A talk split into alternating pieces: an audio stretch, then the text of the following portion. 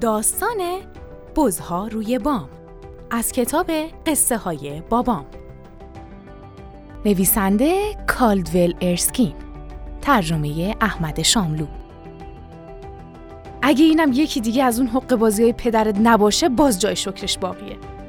حقیقتش اینه که گاهی فکر می‌کنم ممکن نیست من تو همه عمرم بتونم یه دقیقه یه دقیقه راحتی داشته باشم. مامانم بود که حرف می‌زد و یه جور حالت از دست رفتگی و داغون شدگی داشت.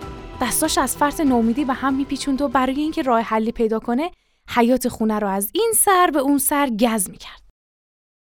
بزهایی که بابا جانم و هنسم با خودشون از ده آورده بودن رفته بودن بالای بوم.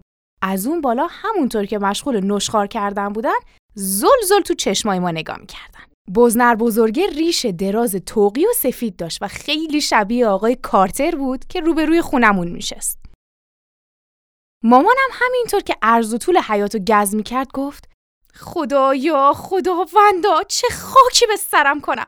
خانومای عضو انجمن رو دعوت کردم که امروز از جلسهشون رو اینجا تشکیل بدن. اگه تا موقعی اومدن اونا این بزا همینطور رو پشت بون باشن دیگه من باید از سرشکستگی بمیرم. دو تا بزای دیگه هم همینطور لاینقطع مشغول نشخار کردن بودن. اما ریششون قد ریش نر بزرگه نبود. غیر از این سه تا دو تا بزغاله هم بودن. قد اونا به زحمت به یک چهارم قد نر بزرگه می‌رسید. اما اونجور که پنج تایی رو بام بودن آدم خیال می‌کرد تعدادشون خیلی بیشتر از پنج تاست.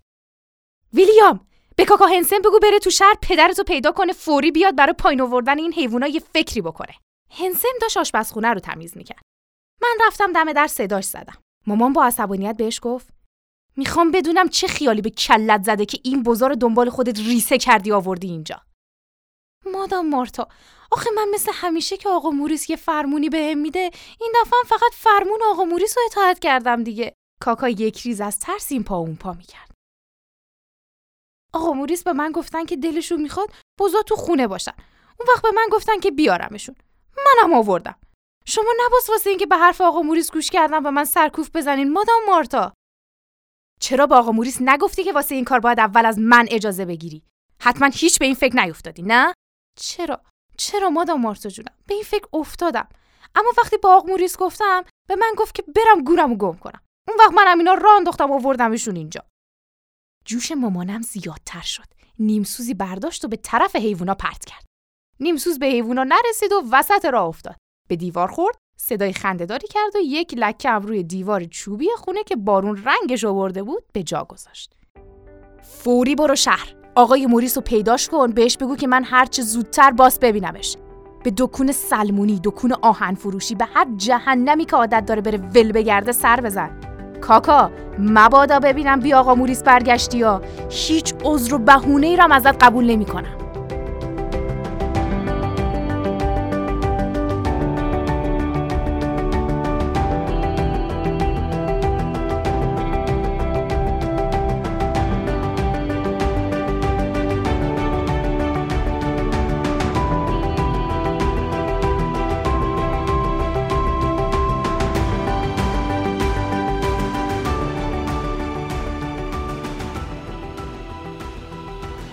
یکی از پله ها نشسته بودم اما مامان فوری برگشت بازوی منو گرفت و هلم داد و گفت ویلیام برو دم در مواظب اومدن بابات باش. همین که سر و کلش از دور پیدا شد دو بزن بیا خبرم کن. این خانوما همین حالاست که سر و کلشون پیدا بشه. امارت و دور زدم رفتم دم نرده ها ایستادم که مواظب کوچه باشم. ایستادنم زیاد طول نکشیده بود که صدای باباجانمو که با هنسم حرف می‌زد شنیدم. دوتایی سگدو می‌زدن. بابام که داشت به بزای روی پشت بوم نگاه می‌کرد گفت چه خبر شده بچه؟ چیتون کم و کسره؟ مامان گفته بهت بگم پیش از رسیدن این خانوما که برای جلسه میان باید بزار آورده باشی پایین. بابا جانم به طرف حیات خیز برداشت و در این حال گفت این که عزا نداره. هنسم بیا زود باش. با من این آق موریس؟ هنسم هیچ وقت تون راه نمی‌رفت. وقتی هم مجبورش می‌کردن تون راه بره یورتمه می‌رفت.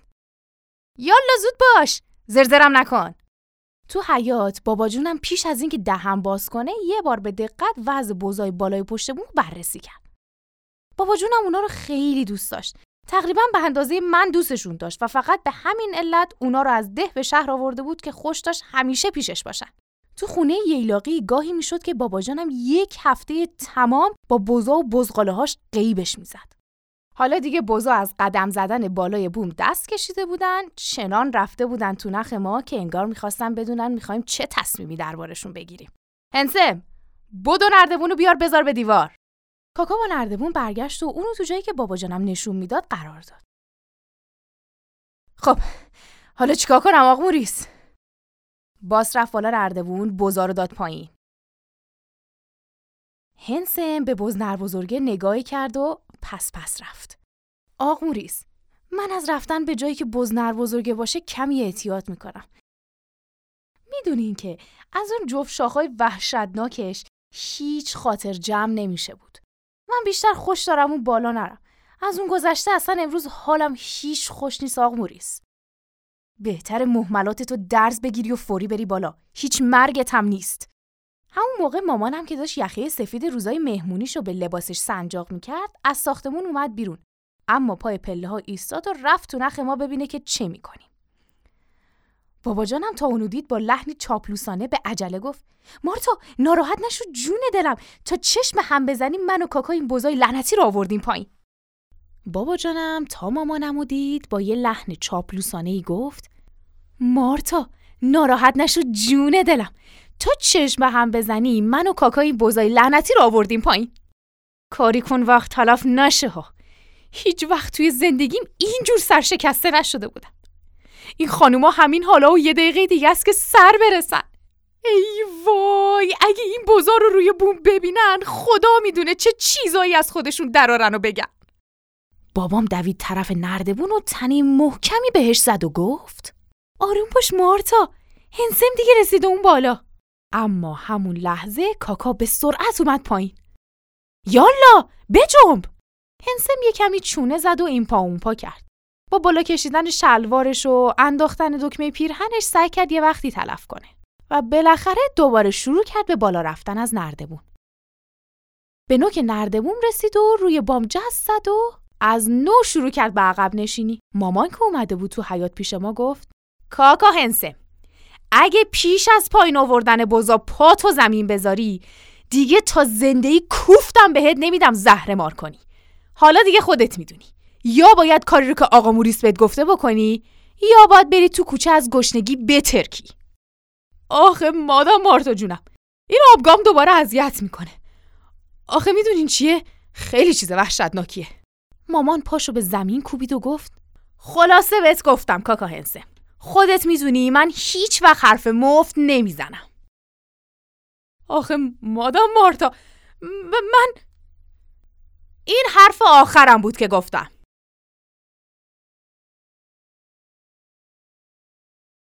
کاکا نگاهی به بزا کرد یه نگاه هم به مامان.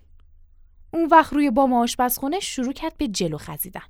از اونجام یک بار دیگه هم یه نگاهی به سوی ما انداخت که ببینه تو نخش هستیم یا نه. درست همین موقع مامان دید چند تا از خانوما دارن می‌رسن. صداشون از سر پیچ کوچه می اومد. مامان کف دستش خط و نشونی برای کاکا هنسم کشید و بدو بدو رفت داخل ساختمون تا در جلوی خونه رو قفل کنه. به این ترتیب امیدوار بود مهمونا تو راه رو بشینن. در غیر این صورت زن و سرخود تا پشت ساختمون می اومدن و وا ویلا غذایا رو ملتفت می شدن. من که کنار باباجانم روی تله هیزم نشسته بودم چشمم به کاکا هنسم بود. کاکا رسیده بود به نوک بام آشپزخونه. روی رأس بام دراز کشیده بود و با حرس به تیزی اون چسبیده بود. و از اونجایی که ما نشسته بودیم خیلی کوچولو به نظر می اومد بابا جانم داد زد. آهای! خیلی مواظب باش چشم زخمی به حیوونا نرسه. خیلی خیلی دقت کن. بزغاله ها یکو نیفتن پایین. اگه یه خال به حیوونا بیفته زنده زنده پوستتو می‌کنم.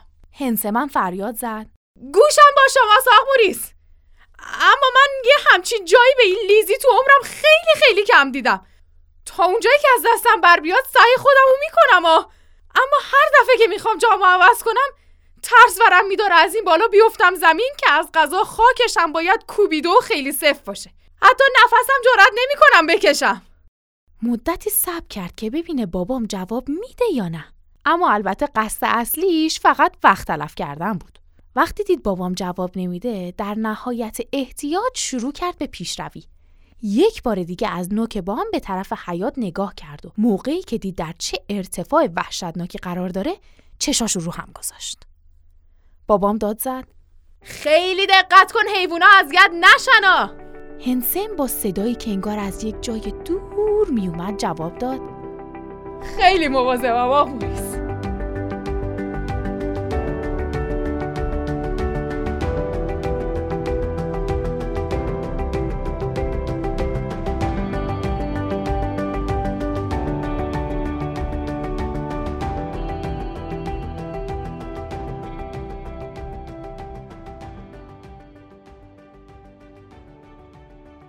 به بام مرکزی امارت رسید و شروع به بالا رفتن از اون کرد.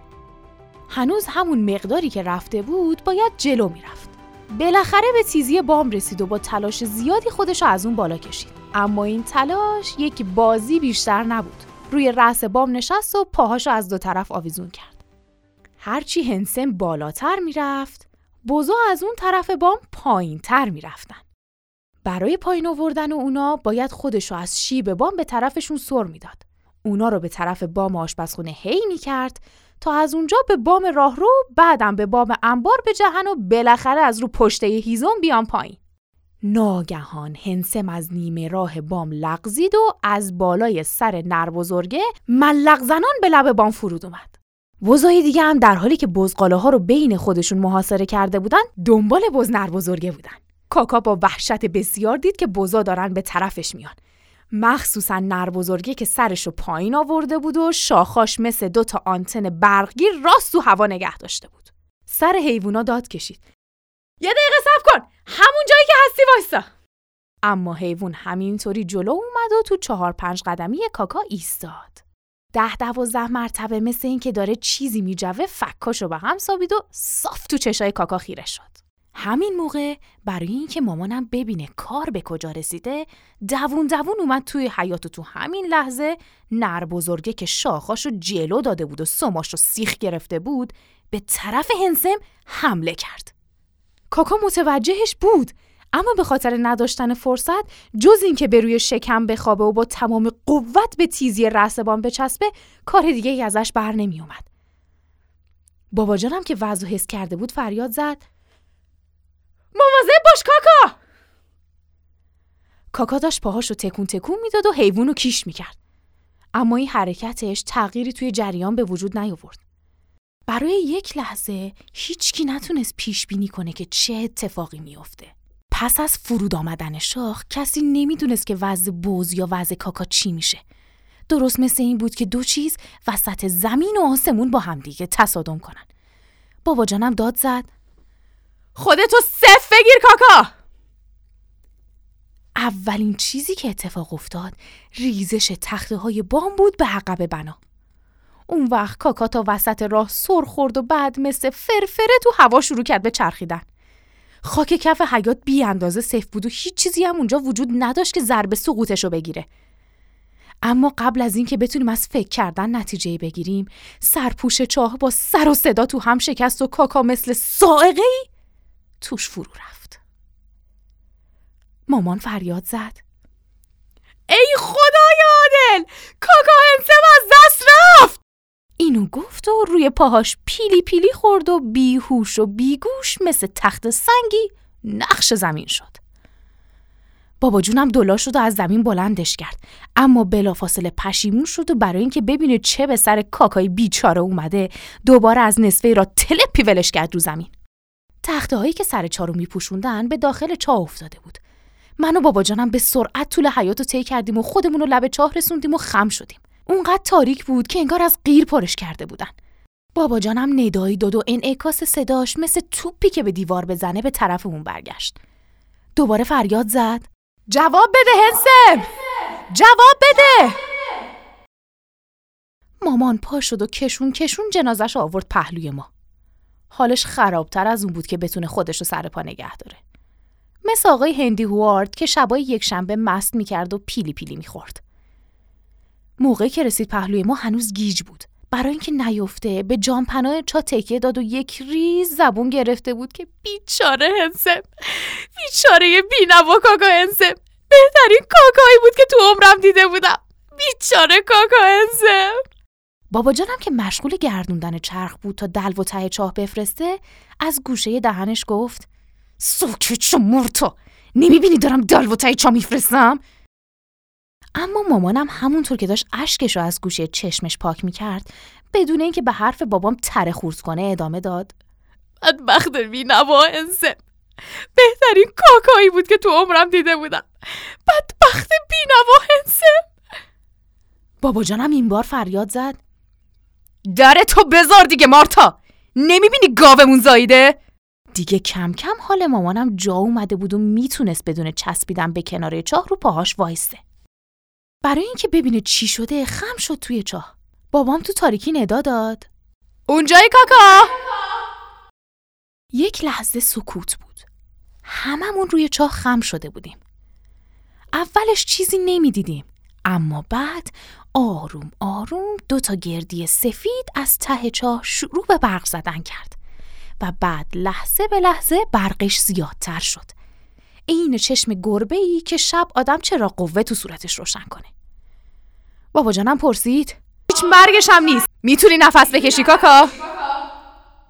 کاکاسیا گفت. خیلی خوب می‌تونم نفس بکشم. اما این آبگام خیلی زغزغ می‌کنه. چرن میگی؟ آبگاه هیچ مرگش هم نیست. می‌تونی درست ببینی؟ هیچی هیچی نمی‌بینم. مثل یه شب کور که زیر آفتاب مونده باشه کوره. کورم چشم هیچ جا رو نمی‌بینه. بابام توضیح داد. واسه اینه که تو الان ته چاهی. اونجا هیچکی هیچی نمی‌تونه ببینه. آخ تو چه افتادم؟ ای خدا آخ موریس پس برای همینه که این همه آب دورو برمه. خیال می‌کردم الان دیگه تو جهنمم. پس کی من از این تو در میارین آق موریس جون؟ دلوا بچسب. همین الان میکشمت بیرون. سیا دلوا چسبید و تنابو تکون تکون داد. بابا جانم از نو توی چاه خم شد. آق موریس. چی می‌خوای؟ وقتی بیرون اومدم. دوباره می‌خوای منو با اون بزا بفرستین رو بوم؟ بابام همونطور که داشت دسته چرخ چاهو میگردون گفت نه بذارین بزای لعنتی اینقدر همون بالا بمونن که خودشون از زور گشنگی مجبور شن بیان پایین. از بس سرمون به هنسم گرم شده بود پاک حیوونا رو فراموش کرده بودیم. مامانم مشت گره کردش رو به سمتشون حواله داد. همشون روی بام آشپزخونه اجتماع کرده بودن و از اونجا به ما نگاه می‌کردن. بزنر بزرگه اونقدر خیره خیره تو چشای مامانم نگاه کرد که بالاخره مامانم از رو رفت و چشاشو به زمین دوخت. انگار مسابقه گذاشته بودن که کدوم یکی می‌تونه اون یکی رو از رو ببره. سر و کله 15 20 تا زن از گوشه ساختمون پیدا شد. همشون هم با هم رسیده بودن و وقتی دیده بودن در جلوی امارت قفله تصمیم گرفته بودن از این طرف بیان ببینن چه خبره. قبل از اینکه به خونه برسن از دور بزار رو روی بام دیده بودن و کنجکاویشون تحریک شده بود. یکی از اونا گفت مارتا ممکنه به من بگی چی شده؟ تو رو خدا تماشا کنید بزار رفتن رو بوم مامان بدون اینکه حرفی بزنه توی چشمای زن نگاه کرد و دستاشو به طرف صورتش برد. انگار می‌خواست صورتش رو پنهون کنه. بعد به طرف ساختمون دوید و در و با سر و صدا پشت سر خودش بست و تو امارت متحسن شد. کمی بعد زنها هم به طرف ساختمون رفتن و بعد از اینکه مدتی در زدن خسته شدن و به طرف کوچه راه افتادن. همونطور که داشتن دور می شدن برای اینکه بزار رو روی بام خونه تماشا کنن هر چند قدم یک بار روشونو به این طرف برمیگردوندن. چنان به قهقهه می خندیدن که آدم خیال می کرد صداشونو از همه جای شهر میشه شنید.